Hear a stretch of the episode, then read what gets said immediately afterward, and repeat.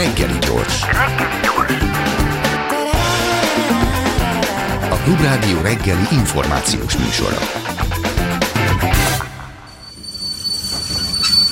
Reggeli személy.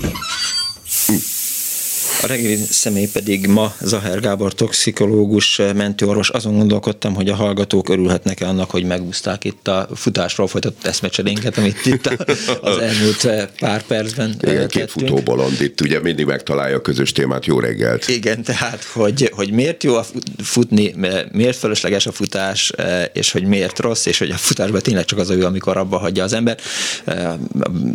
Kedvéért, a hallgató kedvéért mondom el, hogy Zacher Gábor talán nem sokan tudják róla, hogy futó, de volt néhány évvel ezelőtt egy olyan night run, amikor én is ott voltam egy versenyen, meg ön is, és akkor ugye éjszakai futás volt, talán a Várkert Bazártól indultunk, föl kellett mennünk a várba, menni, egy kicsit ott izé élhetetlenkedni, nem lehetett jól Integetni futni. Viktornak, igen. És aztán ki egészen a római part végéig, talán ott volt a fordító, negyvenkét kilométer, meg volt huszonnégy kilométeres sáv, de hát erről nem fogunk beszélni, hiszen a hallgatókat... Nem de ezek ge- tök jók ezek az éjszakai futások, azt gondolom, ha bár ugye kicsit afiziológiás, mert az ember azért nem este általában, mint ön fél tízkor megy el futni, és akkor mondjuk hajnali egyig futogat, hanem mondjuk vagy vannak ugye a reggeli futók, hát most is ugye tök üres volt a város, úgyhogy nagyon hamar ideértem, úgyhogy üldögéltem egy kicsit itt a ligetbe, és azt kérdezem, nagyon sokan futottak. Én mondjuk inkább ilyen délután esti futó vagyok, mert reggel még az ízületeim nem nagyon, nem nagyon bírják, de az éjszakai futás, hát ezért például, amikor az Ultrabalatont is ugye lefutottuk idén is, meg, meg tavaly is ott voltunk, és, és azért, amikor az ember mondjuk hajnali háromkor elkezd futni a Balaton partján, szóval akkor azért a, az összes sejtje tiltakozik ez ellen, de maga a buli, azt gondolom, az, ami pótolhatatlan ebből a szempontból. És próbáltam is invitálni, hogy hamarosan lesz a Suhanj nevű futóverseny, a Suhanj az a fogyatékkal élők edzőtermének fenntartására gyűjt pénzt, tehát egy ilyen jótékonysági futóverseny, és az általában hat órás szokott lenni. Korábban mindig éjfélkor indult, és egy Szigetmonostornál kellett előre-hátra futni két-két kilométert. Most a Margit szigeten lesz a körözés, és most nem éjfélkor indul a hat órás verseny, hanem azt hiszem, hogy tizenegy órakor, de Zacher doktor aznap egy másik futóversenyen vesz részt. Igen, itt lesz ugye... Az a, mi az? Aznap van a maratonfutás, ugye itt az atlétikai vébén. A döntő, a verseny. A verseny reggel, hét, reggel hét órakor indul, és amikor lemennek a profik, hát gondolom ők olyan fél tízre már mindenki be fog érni, akkor tizenegy órakor ráengedik a pályára az amatőröket. Igaz, nem maratonit, csak egy tíz kilométeres kört, ami indul a Hősök teréről, Andrássy út, József Attila utca, akkor át a Lánchídon, Alagút, megkerüljük ugye a Várkertet, vagy Várt, ugye a Várkert Bazár, és ugyanez vissza, és azt gondolom ez egy élmény, mert azért a városban ritkán adatik meg ilyen lehetőség, hogy így át lehessen tulajdonképpen futni a városon, mert elég gyakran ugye azok a városi futóversenyek, azok mondjuk a rakpart oda-vissza című történet, ami és jó, még azért is megy a nyifnyaf. És nyafogás. Még azért is megy a nyifnyaf, és ugye az autósok tiltakoznak, és ezt nagyon szoktam bírnem körül az autóba, és akkor ott zabálja a hamburgert, és akkor ott, ott morog, hogy most neki itt várni kell, és akkor ott látom magával a száz harminc kilójával, de jó eséllyel egy pár nap múlva meg találkozom vele a sürgősségi osztályon. Az a baj, hogy, hogy igazából fogyni csak futással lehet, szerintem. Nagyon sokan mást mondanak. Én azt gondolom, hogy az életmód azért sokat jelent, mert az ember mondjuk futás után hazamegy, és mondjuk megeszik két tál pacalt, mondjuk egy fél kiló kenyérrel, meg savanyúsággal, akkor, akkor nem, nem biztos. Még olyan futót. Szerint, abszolút, hát a futó az nem ezt csinálja, de úgy gondolom, hogy, hogy igazán az életmód változás az, ami, és nekem is volt az életemben egy olyan periódus, amikor, amikor fölhíztam száz kilóra. Tényleg? Én abszolút, hát abban nem volt időm, ugye, akkor, hát jó pár évvel ezelőtt, huszonegy évvel ezelőtt volt, ugye akkor, ugye hát beosztottként ugye az ember nem a saját idejével gazdálkodott, hanem ahogy a főnökei beosztották, és tényleg nem, és dolgoztam ugye a kórházban, dolgoztam mellett a mentőszolgálatnál, és tényleg nem volt időm, és hát ugye hízik az ember, és ugye nem úgy hízok, hogy egyik nap még mit tudom én nyolcvannyolc kiló vagyok, másnap száz, hanem ugye picit megy föl, és akkor gatyát egyel kijebb, jaj, most már nem megy föl a nadrág, de nem, úgy is kellett újat venni, stb. stb. És elértem a száz kilót, és ugye a gyermekem az lefotózott a zuhanyban, hogy álltam. Na most a zuhanyban azért nem úgy szoktunk állni, hogy ilyen büszkén nézzünk a jövőbe, hanem úgy elengedjük magunkat, és ez még nem lett volna gond, hanem ezt a képet ő fölrakta a számítógépre, mert háttérképként. Oh, úgyhogy bekapcsolom a gépet, mondom, ki ez az amőba? Na, az voltam én. És akkor azt mondtam, na jó, itt a vége, fuss el véle, életmódváltás, racionálisabb étkezés, vissza a mozgás, és azt kell, hogy mondjam, hogy azóta is tartom. De amíg nem látja az ember, még nem látja az ember magát a, a háttérképen, a, a monitoron, addig úgy van vele, hogy hát jó, kilencvenöt kilencvennyolc súrolom, de hát kicsit, mindenki azt mondja, hogy... Kicsit behúzom a hasam, meg így mondja, állok, igen, meg úgy állok. Hogy, hogy a férfi száz kiló alatt csak karácsonyfa dísz, egy ideig ezzel nyugtatja magát az ember, és aztán amikor a perfettó bőrcsekére, nem se jött már föl, én is voltam egyébként kilencvenöt, akkor azt gondoltam, hogy egy dagadt pank az, az, az gáz, és akkor, akkor elkezdtem. Igen, és akkor ilyenkor tényleg az ember változtasson, és akkor racionálisabban étkezem, kevesebb csokoládé, több mozgás, rendszeres mozgás beépíteni a dologban, mert ez csak, csak így tud valójában működni. Ráadásul ugye, ha már itt tartunk, hogy az elhízás az Magyarországon ugye a népbetegség, és ugye a negyedik legelhízottabb nemzet vagyunk, és ha megnézzük mondjuk itt a, a rizikófaktorokat a különböző betegségben, azért az elhízás ott az első három között van. És ez mondjuk megjelenik, hiszen Magyarországon egymillió cukorbeteg van. Ugye a Covid-nál és ugye tapasztaltuk szintén úgy, hogy az elhízás az egyik legnagyobb rizikófaktor volt ugye a, a súlyos covidosoknál, ugye a nem túlélés vonatkozásában, és ugye a keringési rendszerbetegsége és egy csomó mindent, ízületi megbetegedések, sőt most már a daganatos betegségbe is egy három évvel ezelőtti kanadai vizsgálattól negyvenezer elhízottat, ami azért egy elég jelentős merítés vizsgáltak, és arra megállapításra jutottak, hogy férfiaknál harminc, nőknél húsz százalékkal magasabb a daganatos betegség kialakulásának a valószínűséggel az elhízottaknál. És azt kell, hogy mondjam, hogy, hogy, hogy ez, ez, ez Magyarországon ott van, hiszen nézzük meg a daganatos halálozást, elsők vagyunk benne tulajdonképpen az Unióba. Simonyi Balázs a közelmúltban a Telexnek nyilatkozott, és szóba került az, hogy szokta látni Szijjártó Pétert futni, nyilván ő is találkozott már vele futóversenyen, meglehetősen jó eredménnyel. Meg hát ő focizott is, ugye, amíg a térdel. Futszálozott, hát az, azért van a külügyminisztérium tele futszálosokkal, meg Szijjártó összes haverja, vagy a labdarúgótársa az, az, az jó pozícióban van, és az derült ki az interjúból, hogy Gulyás Gergely is szokott időnként futni, de hát... A kormányinfo előtt. Igen.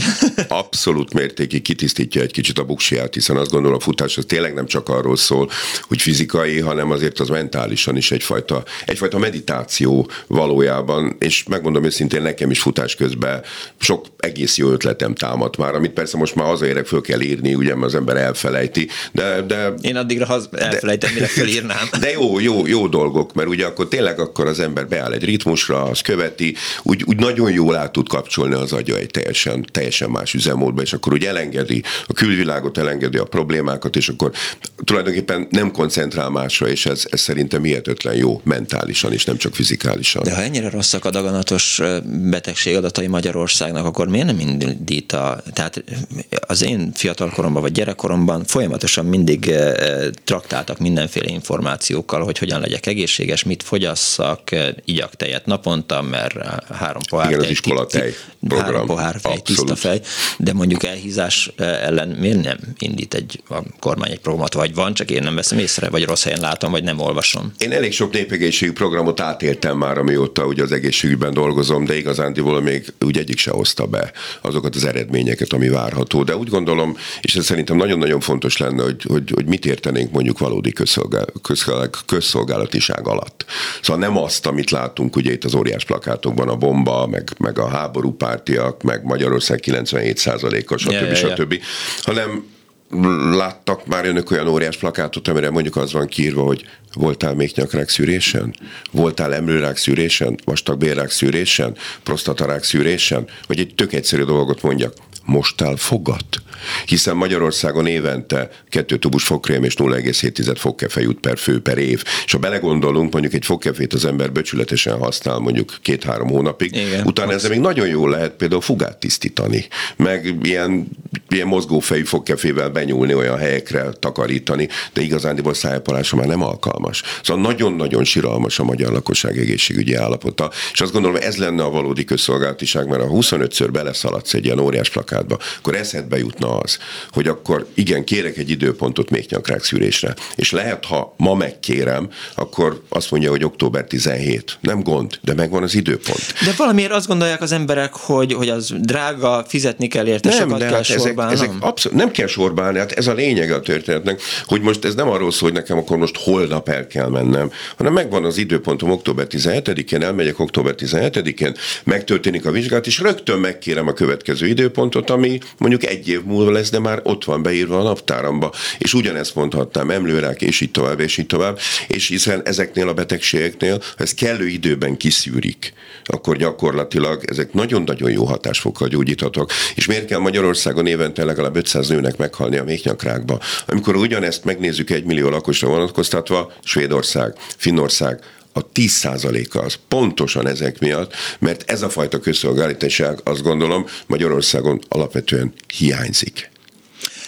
Plusz még akkor, ha már a nőkről beszéltünk, akkor ott van a férfiaknál a prosztatarák. Hát abszolút, hát hogyne, hát ott is azért laborvizsgálatokkal meg lehet nézni, vagy a vastagbélrák, ugye egy egyszerű székletvizsgálat, hogyha az pozitív ugye vérre, akkor kell tovább lépni, hogy ez valójában mi okozza, egy aranyér, esetleg egy belső aranyér, vagy esetenként mondjuk már egy olyan daganat, amelyikből valami kis vérszivárog, ami még a kellő időben kiszűrik, az kiszerelve, akár utána még bizonyos terápiákkal, gyakorlatilag akár száz százalékos túlélések is elérhetőek.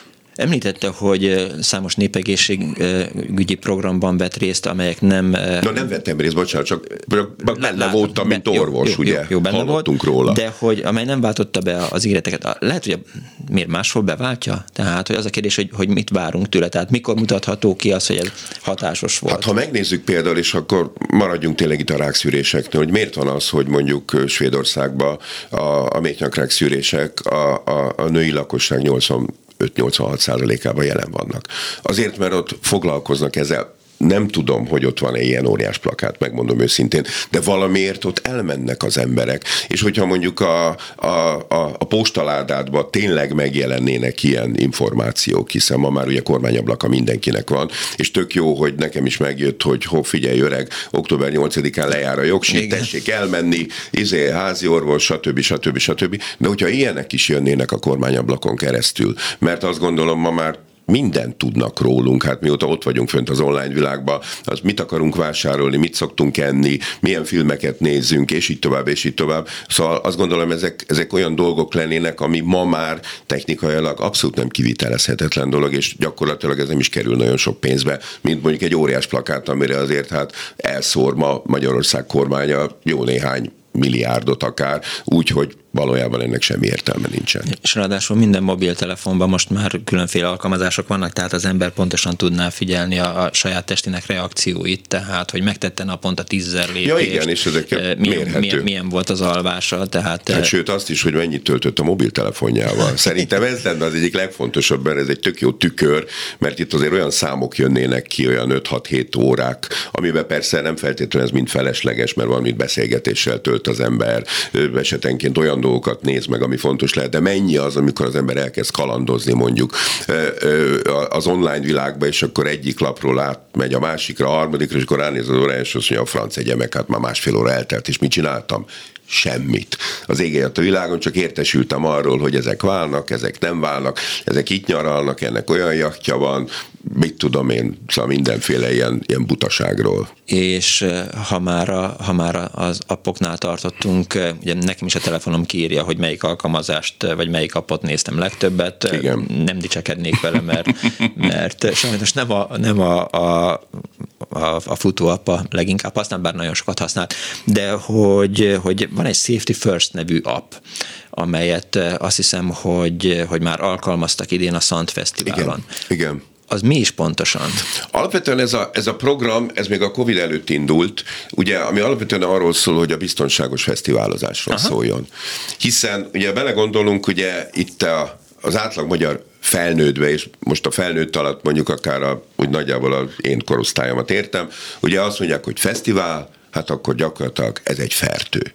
Szóval mit csinálnak az emberek? Isznak, szívnak és kefélnek. Gyakorlatilag erről szól a fesztivál. Jó, hát időnként, időnként valaki zenél is, is időnként valaki, valaki zenél is, és így tovább, és abszolút nem erről szól a történet. Szóval én mindig szoktam mondani, hogy igenis kedves szülők, tessenek szíves lenni elmenni, megnézni egy ilyen fesztivált. Biztos, ha megnézi az ember a line-upokat, akkor talál szerintem mindenki magának Persze. olyat, ami, ami esetenként érdekelhetné. Most Mert persze, még Korda Györgyön, hát tavaly megőrültek érte a Sziget Fesztiválon. Alapvetően, de hát idén is ugye, hát azért akár a, akár a Szigeten, akár ami majd most lesz ugye a, a Strand Fesztiválon, ahol lehet, hagyd legyen ez itt a reklámhelye, ott, ott Kadarkai Endrével lesz nekem egy élő, élő podcast beszélgetésem, ugye, aki lent van, szívesen látjuk őket szombaton. Klubrádió műsorvezetője. Igen, délután három órakor, úgyhogy Endrével zseniálisan jókat tudunk beszélgetni, és már itt is egy másik stúdióba már, már, már beszélgettünk, én nagyon szeretem és nagyon tisztelem, és szerintem az egyik legjobb beszélgető partnerem uh-huh. volt itt a, a, az elmúlt években, akivel így kommunikáltunk, szóval szombaton tizenöt órakor lesz lent a Strand Fesztiválon, ugye ez huszonhatodikán, úgyhogy aki lent lesz, azt örömmel látjuk egy másfél órás kis vidám beszélgetésre. Na de visszatérve... Mindig csak vidámkodni, vidámkodni, zárójelbe zárva. de, de, de, de szomorú dolgokról. Igen, de visszatérve erre az egész dologra, szóval ez alapvetően szóljon arról ez a történet, hogy, hogy, hogy merjük magunkat jól érezni. És persze ebben a jó érzésben beletartozhat az alkoholfogyasztás is, mert én úgy gondolom, hogy, hogy azt mondani, hogy majd ha betöltötted fél a tizennyolcat és így tovább. Most attól, ha megiszik az a gyerek két sört vagy két fröccsöt, tehát nem fog a világ összedőlni, csak a harmadiknál kezdődnek valójában a problémák. Ugyanakkor azért azért egy fesztiválon, azért számtalan egyéb más dolog is fölmerülhet. A Safety First nem csak az egészségügyről szól, hanem szólhat esetenként arról, hogy most vajon, hogyha a zenekar behívja engem a backstage-be, mert éppen olyan kis csili-vili ruhácska alig van rajtam, akkor bemenjek-e? Ne! Menjél be például, és ez ügyben ott ugye voltak jelen pultok, Hogyne. ahol oda lehetett menni, mert hát ez időnként rosszul is el tud valójában sülni. Vagy például olyanról is szólt a Safety First, hogy, hogy, hogy, hogy merre találom például a X színpadot, meg az Y színpadot, de arról is szólt például a Safety First, hogy mondjuk ö, ne fogadj el senkitől tablettát, port, stb. Szóval ez próbál egy kicsit arról szólni, hogy igen, menj le a fesztiválra, mert magad jól érezni, hiszen nem azért mész le, hogy mondjuk mondjuk reggel, mondjuk az egészségügyi sátorban ébredj föl, és akkor lemaradtál arról a három koncertről, ami miatt éppen le akartál valójában menni. Szóval én azt gondolom, hogy ezek az ilyen jellegű programok, ezek, ezek tök jók. Mi van, tök jók. Mi van akkor a Safety First-tel, ha elhagytam a telefonomat? Hát alapvetően akkor oda megyek, oda megyek, és akkor, akkor ott tudok, de itt voltak ugye már ilyen chatboxok Aha. is, amin kérdezni is lehetett, és akkor jöttek a válaszok. És ugye azért ne felejtsük el, hogy ott viszonylag egy kis terület, már relatíve kis területen, ugye egy fesztivál területén belül. Ugye ott van biztonsági szolgálat, ott vannak a helperek, ugye az, az egészségügyi segítők, ott voltak ugye a Safety First-ösök, ugye a soundon, és ott voltak még ugye a mentőszolgálat munkatársa is. Magyarán szólva szerintem sokkal-sokkal biztonságosabb valakinek mondjuk egy ilyen zárt területen mondjuk szórakozni, mint mondjuk Budapest bármelyik szórakozó helyén. Amikor azt mondta, hogy a tizennyolc éven aluli gyerek az, az, tehát hogy fölösleges a tiltás, hogy ne igyon meg egy sört, mert azzal nincs baj, a két sörrel még talán, de a harmadiknál már lehet baj. Ez jelentheti azt is, hogy, hogy az a törekvés, ami most hál' Istennek úgy tűnik, hogy, hogy dugába dől, vagy hamvába hol, tehát hogy nem szűnik meg a zéró tolerancia a, a autós alkoholfogyasztással kapcsolatban? Én azt gondolom, a kettőnek hogy alapvetően nincsen egymáshoz valójában köze. Az alkoholfogyasztásnál én azért nem azt mondom, hogy bárkit erre biztatnék, mert szó nincs erről, szóval ilyet, ilyen soha nem hangzott el a számból, de pontosan akár saját magamból kiindulva, hiszen bármicsoda, én is voltam tizenhat meg tizenhét éves, és mi is jártunk annak idején bulizni, és mi is fogyasztottunk természetesen alkoholt, és igazándiból az ember betartott egy keretrendszert, akkor ebből soha semmiféle baj nem volt. Jó, vannak időnként kerecsértések, meg szerintem ezen úgy nagyjából mindenki keresztül szokott esni, és nekem is magam, ugye volt egy tizenöt éves koromban két osztálytársam vitt haza eléggé gyámbászott állapotban, és tök érdekes volt, hogy én másnap reggel édesanyámtól kettő mondatot kaptam összesen. Nem arról szólt, hogy na akkor most fiam, egy hónapig ez nincs, két hónapig ez nincs, három hónapig amaz nincs. Az a, az a két mondat volt, ugye tudod fiam, hogy ez nem volt rendben, de szerintem ismerni fogod a kereteidet. És pontosan ugyanezt mondtam el annak idején a fiamnak, amikor hasonló cipőbe keveredett ő is tizenöt éves korában, és soha egyikünknek se volt semmiféle problémája valójában az alkohollal, és nem a tiltás, meg nem a szigor, hanem a kommunikáció lehet itt valójában fontos. De visszatérve ugye erre a nulltoleranciára. A nulltolerancia szerintem azért jó, mert nem kell számolni. Mm-hmm. Mert attól a pillanattól kezdve, ha én elmegyek egy buliba, és ott megiszok, mit tudom én, két sört. Egy sör, nem sör. Akkor, akkor ugye van egy alkohol felszívódás, eléri a, a csúcspontot, és utána van egy lebomlás, ami egy sokkal laposabb, ugye, mint a felszívódási görbe. Ugye az igazságügyi szakértői gyakorlatban úgy számolunk, hogyha mondjuk valakivel történik valami, leveszik a vért, és akkor kiderül, mit tudom én, hogy egy ezrelék volt, de a, a cselekmény és a mintavétel között eltelt mondjuk három óra, akkor ugye óránként nulla egész tizenöt ezrelékkel csökken a véralkohol szintünk. Ez egy átlag. Ugye ez nagyon-nagyon sok vizsgálat alapján, ez egy meghatározott szakértői alap, ami annyit jelent, hogyha nekem akkor egy ezrelék volt, akkor visszaszámolva a cselekmény időpontjában három hát. órával vissza, az egy egész negyvenöt ezrelékes volt a véralkohol szintem, ami ilyen és ilyen minősítést jelent ugye jogilag alkoholfogyasztás szempontjából. De ez egy átlag. Mert mi van akkor? És ez ugye egyénben is különbözhet, már úgy értem, hogy lehet, hogy egyszer tudok mondjuk nulla egész huszonötöt lebontani, de egyszer csak nulla egész hetet. Magyarán szóval nem tudok ettem valójában. Rá, vagy ittam rá? Például az is sokat számít, milyen alkoholt fogyasztottam, szénsavasat, milyen állapotban van a gyomrom, mert éppen, hogyha van egy gyomornyálkártya gyulladásom valami miatt, akkor sokkal intenzívebb lesz a felszívódás. És egy csomó mindent tudja ezt befolyásolni, ami annyit jelent, hogy azt mondom, hogy oké, okay, megittam két sört, ez nagyjából jelent mondjuk olyan nulla egész hat ezreléket, akkor nagyjából mondjuk három és fél óra múlva már autóba ülhetek, ugye, mert nulla egész két ezrelék alatt nem számolunk már ittassággal, hogyha mondjuk ez hmm. jön ki egy, egy véralkoholmérés kapcsán, úgyhogy akkor az gyakorlatilag nullának számít. De mi van akkor, ha én lassabban bontok, és mondjuk ez nem nulla egész tizenhét, hanem nulla egész huszonöt. Akkor már is itt a bibi, és akkor már is eljárás, és így tovább, és így tovább. De ha nem iszom, akkor nem kell számolni. Ha megiszom, akkor meg nem menjek autóval, vagy üljek be egy taxiba, sofőrszolgált, stb. Persze ezt lehet valahogy úgy is egy picit kikerülni, hogy az emberek mondjuk tartanának a zsebükbe légalkoholmérő készüléket. És ma már egy ilyen légalkoholmérő készülék mondjuk, hát a három-négy ezer forintos még nem, de mondjuk egy ilyen tizenöt ezer forintos légalkoholmérő készülék az, az relatív egy, egy jó, amit esetleg az ember mielőtt eljön a buliból, megáll az autója mellett, megfújja, megnézi, és azt mondja, oké, okay, akkor nem megyek autóval. Című történet. Lehet, hogy ilyeneket kéne beépíteni a, a modern autókban? Még talán ezt sem tartanám kizártnak, vagy talán az is elképzelhető, hogy mondjuk, ha ez úgy népszerűen elterjedne, akkor a Mészáros és Mészáros Kft. Elkezdene meg tételbe ilyeneket mondjuk Magyarországon terjeszteni, mert hát ez is egy megélhetési alapot jelentene számukra.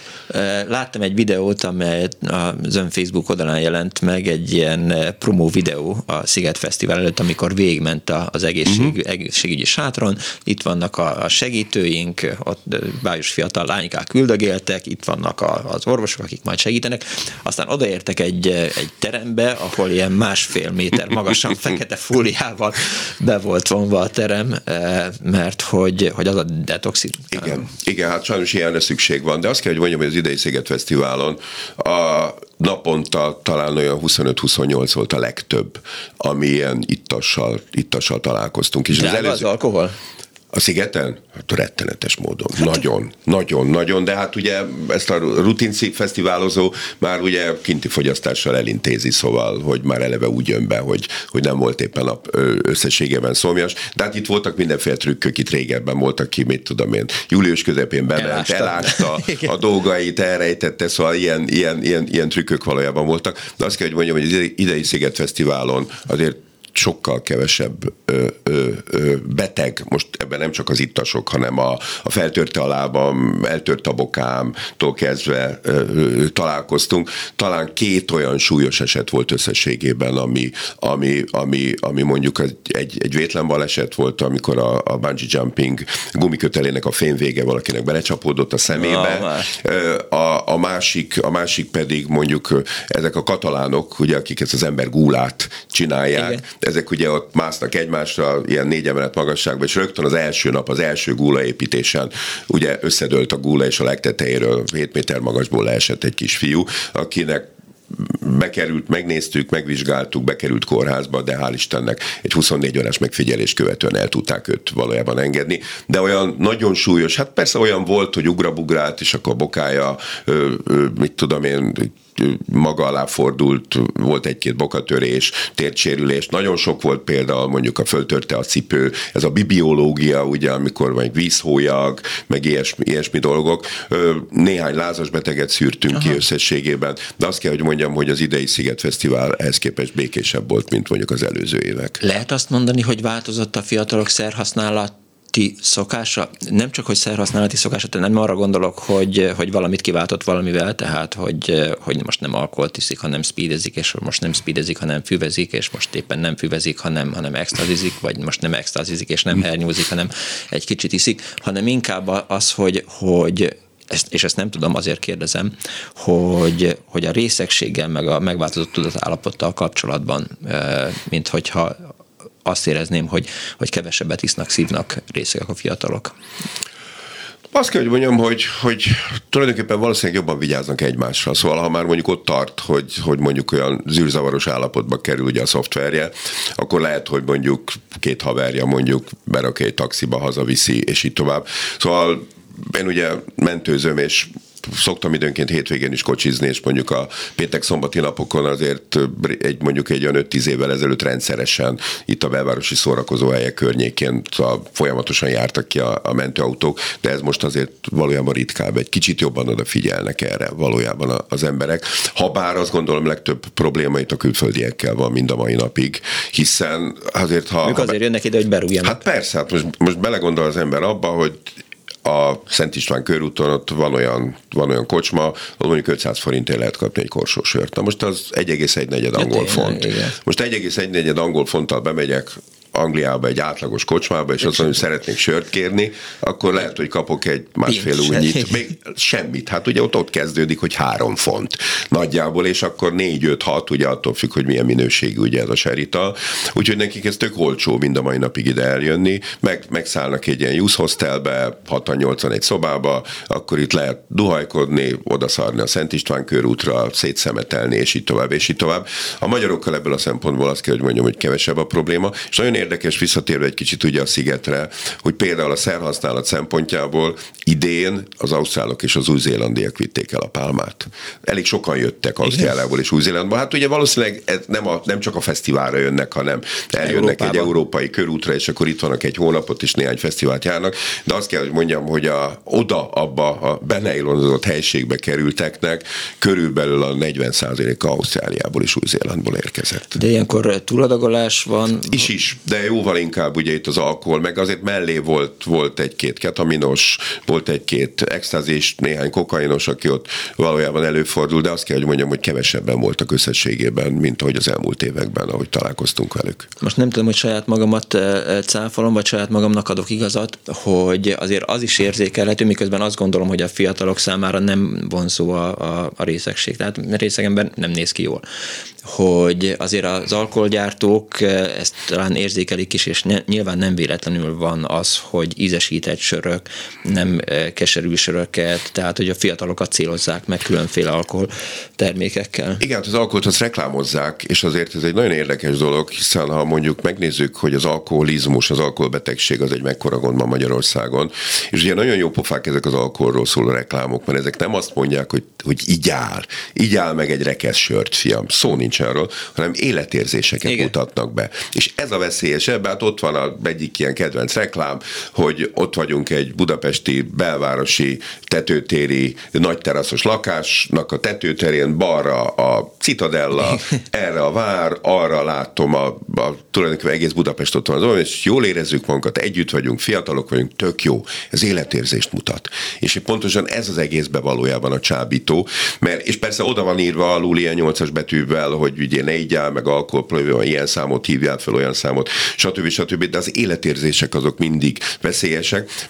Persze, hogyha belegondolunk abba, akkor hány magyar embernek van budapesti belvárosi nagy teraszos tetőtéri lakása, ahonnan gyakorlatilag az egész város ott van az óra előtt. Szóval viszonylag, viszonylag kevésnek. És ezért volt számomra tök érdekes a amikor itt az egyik kereskedelmi tévécsatornában, amikor ez az egész alkohol, meg nulltolerancia előjött, akkor egy északbalatoni borász ott nyilatkozott, hogy hát igen. tök jó lenne, hogy el lehessen menni, meg vacsorázni, meg meginni egy pohár bort, stb. Ja, igen, az á té vén láttam, azt hiszem, Ö, ott készült. er té el, én az er té el-t, én az er té el-t láttam, és ott a, a, ez a borász ez folyamatosan azt mondta, hogy ötezrelék, ötezrelék. Hát ezen tökre kiakadtam, az ötezrelék és véralkoholszint, abban bele lehet halni.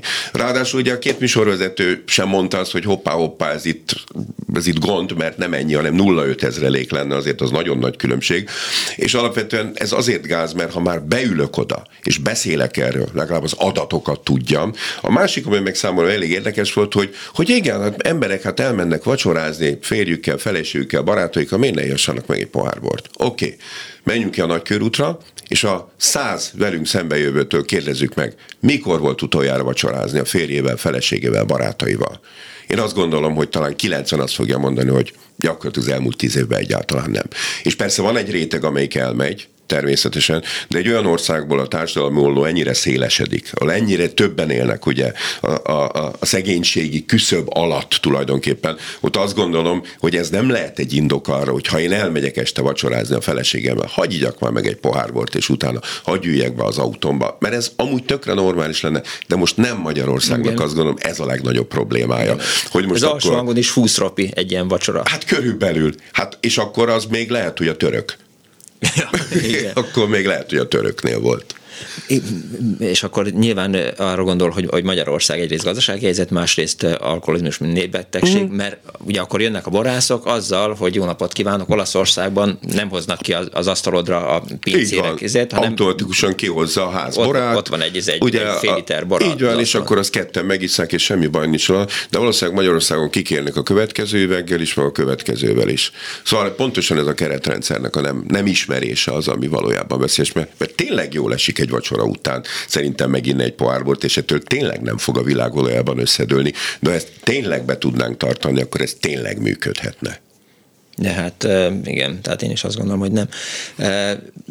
Alkoholizmussal kapcsolatban érdemes lenne kampányt indítani, vagy ugye már beszéltünk, hogy elhízással kapcsolatban érdemes lenne, tüdőrákszüléssel kapcsolatban érdemes lenne. Kapcsolatban, igen. Én magam is vettem részt drogfogyasztás elleni kampányban, vagy drogfogyasztás veszélyességére felhívó kampányokban, de hát semmi hasznát nem láttuk ezeket. Ez érdekes különben, hogy itt is azért mit változott tulajdonképpen a világ, mert emlékszem, hogy körülbelül húsz évvel ezelőtt a nagytétényi művelődési házban meghívtak egy kiállítás megnyitóra, amit a rendőrség ő, ő rendezett, ugye kábítószerrel kapcsolatban. Beléptem egy ilyen lesötétített terembe, ahol rögtön oda volt téve egy koporsó. Meg mellette egy csomó kép, ugye autóból félig kilógó fiatal, aki kisodródott, kábítószer, stb. Stb. Ez volt az elrettentésről. Ez abszolút nem működik. Ahhoz képest, hogy a rendőrség is döntő módon átalakult, hiszen most már megvolt a, a második bűnmegelőzési expo, ugye itt Magyarországon, ami miről szól? Pontosan a megelőzésről, és elindult egy kampány, ugye, amit a rendőrség is ő, ő csinál, a Szer, ami megváltoztat címmel. És én tökre büszke vagyok arra, hogy ez az én mondatom, mert ugye ezek a szerek, és ugye jelenleg azért azt kell tudni, hogy az Európai Drogmonitorozási Központ kb. kilencszáz szert monitoroz. Ami mondjuk egy olyan harminc évvel ezelőtt mondjuk ennek a tíz százaléka volt nagyjából. De ez a szintetikus drogok megjelenése miatt van? Benne, ebbe, igen, ebbe, ebbe a klasszikus szerektől kezdve a legújabb újabb, úgynevezett designer szerekig tulajdonképpen minden benne van, és valójában ugye a rendőrség is változtatott, és ők is azt mondták, hogy nem az a cél, hogy azt a gyereket a zsebébe talált zöld színű növényi törmelékkel, amiben nem biztos, hogy té há cé van, ugye a marihuana pszichoaktív hatóanyaga, hanem valamilyen újfajta szintetikus kannabinoid. Azt most bezárják két évre Kustenvárában nehéz vasba. Hanem arról szóljon a történet, hogy ne használd, hogy menjünk elébe a történetnek, hogy felvilágosítsuk őket, mert napjaink kábítószer használata az tulajdonképpen olyan, mint az orosz rulett. Nem tudom, mi van benne, hányféle szer van benne, milyen hatása lesz ennek, milyen mennyiségben van benne, és ettől a pillanattól kezdve a legjobb megoldás erre az a baromi egyszerű hárombetűs magyar szó, amit úgy hívunk, hogy nem.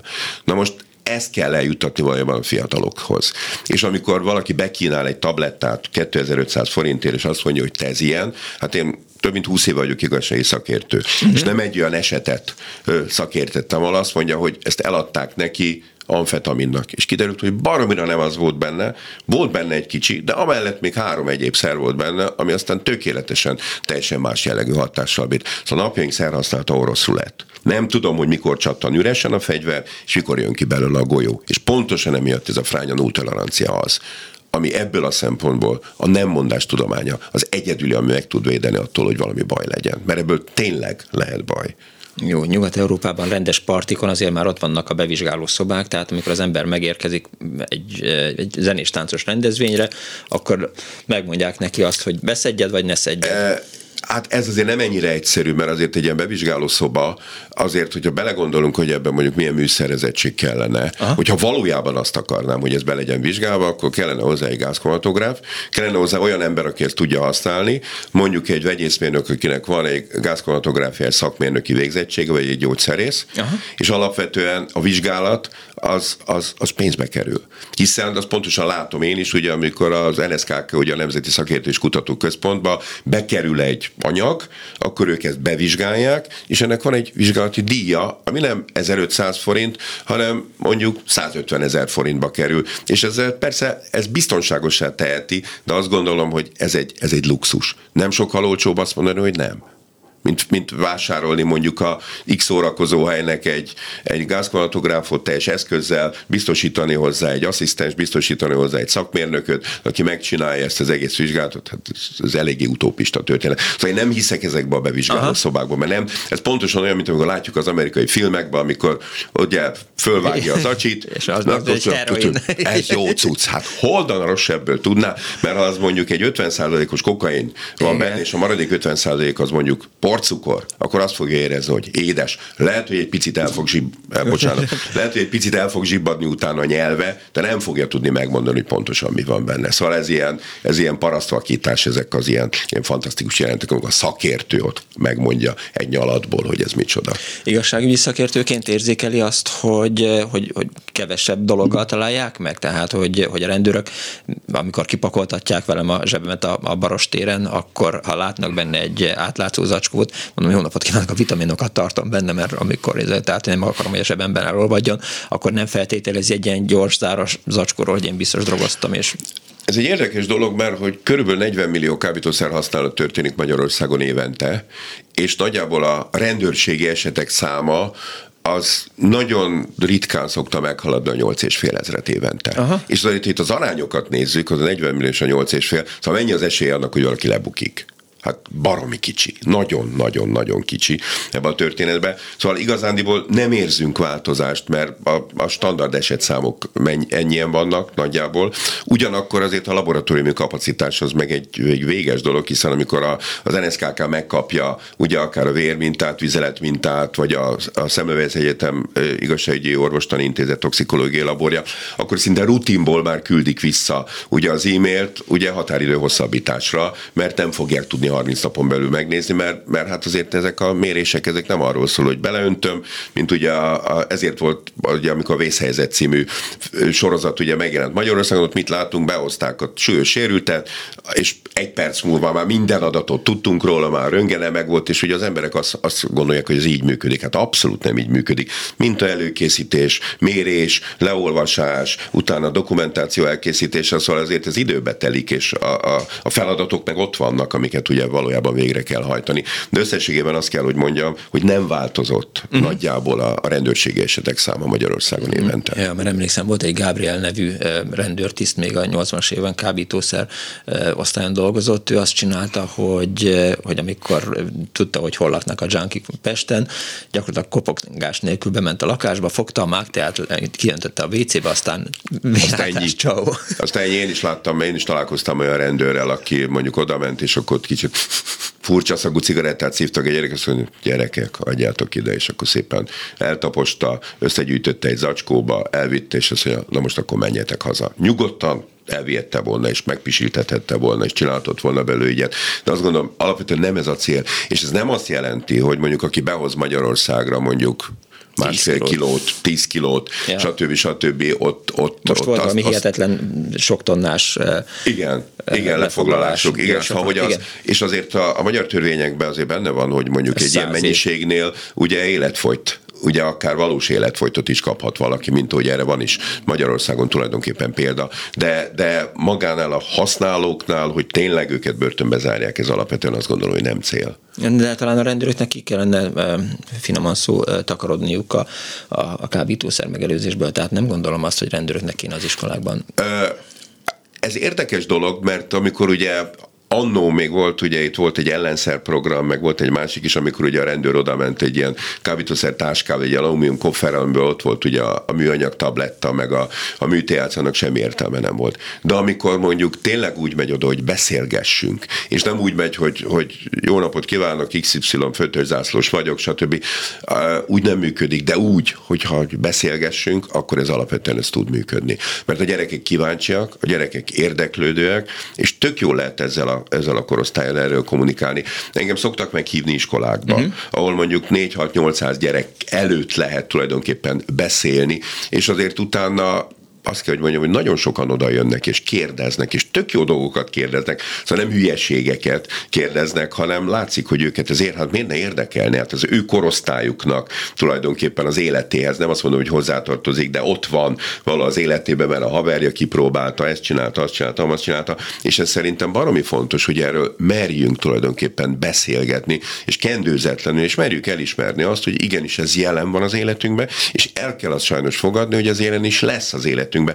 Szóval az, amikor az előző kábítószer stratégiát kiirdették, akkor ugye az akkori államtitkár, aki ezt kiirdette, akkor én még jó fiú voltam, és ugye ott ültem mellette, amikor ugye ezt ismertették, ezt, a, yeah. ezt az egészet, hogy azt mondta, hogy szeretnék elérni azt, hogy mire lejár a stratégia, addigra a Magyarország kábítószermentes ország legyen. Hát ez egy nagyon szép mondat, de akkor már pontosan lehetett tudni, hogy az a tábla, amire az lesz kiírva, hogy tiszta udvar, rendes ház, drogmentes ország, soha nem fog elkészülni, mert mindig lesz olyan, aki rossz döntés hoz, és itt tölve, és itt tölve. Tényleg az lehet a célunk, hogy erre többen merjenek jó döntéseket hozni. Egyetértene azzal, hogy energiaitalokat csak dohányboltban lehessen kapni? Alapvetően én azt gondolom, hogy nem. Ugye ez megint csak, ugye ez a Ficsaknak volt az ötlete, és erők nagyon, nagyon rápörögtek ezen a megbeszélésen. Én is ott voltam, Aha. ugye ott a belügyminisztériumban. Én azt gondolom, hogy itt a, a történet miről szól. Látunk mondjuk egy tizenöt éves fiatalt kezében egy energiaitalos dobozzal az utcán, akkor azt mondjuk, hogy ennyi fiam, miért csinálod ezt? Nem mondjuk azt. De nagyon sokan azt mondják. Aha. Ugyanakkor ez a fiatal ott ül a mm, kávézónak a teraszán, és iszik mondjuk egy lattét, egy kapucsinót, vagy bármit, mondunk rá egy rossz szót? Nem. Pontosan ugyanolyan mennyiségű koffeint fog bevinni a szervezetébe. És azt gondolom, hogy azt kellene valójában itt is elfogadnunk, hogy itt is legyen egy keretrendszer. Szóval van ma egy olyan szakmai megállapítás, hogy tizennégy év alatt senkinek nem javasoljuk. Ez nem azt jelenti, hogy megitta, akkor úristen, akkor magas vérnyomás beteg leszel, meghal, szívizom elfajulásod lesz, és így tovább. tizennégy és tizennyolc éves kor között napi egy doboztól semmi bajod nem történik. Hát utána meg ugye már tizennyolc éves kor után már nem tudunk ilyenfajta keretrendszert megállapítani. De alapvetően itt nem a koffein szerintem a legnagyobb veszély ebbe, hanem a cukor, ami benne van. Hiszen ez megint csak az elhízásról szól, és ugye egyre több cukros üdítőt fogyasztunk. Mert az, hogy most megissza azt a hatvan-nyolcvan mg koffeint egy nap, attól valljuk be szintén tényleg nem lesz semmi baja, hiszen a tolerálható mennyiség az négyszáz mg per nap. És ugye vannak mindig ilyen extremitások, nem olyan rég lehetett hallani ugye ezt a miskolci fiatalembert, aki kómába került. Hát szóval aki ennyire keretsértő, az, annak el kell fogadni azt, hogy, hogy ennek lehetnek ilyen következményei.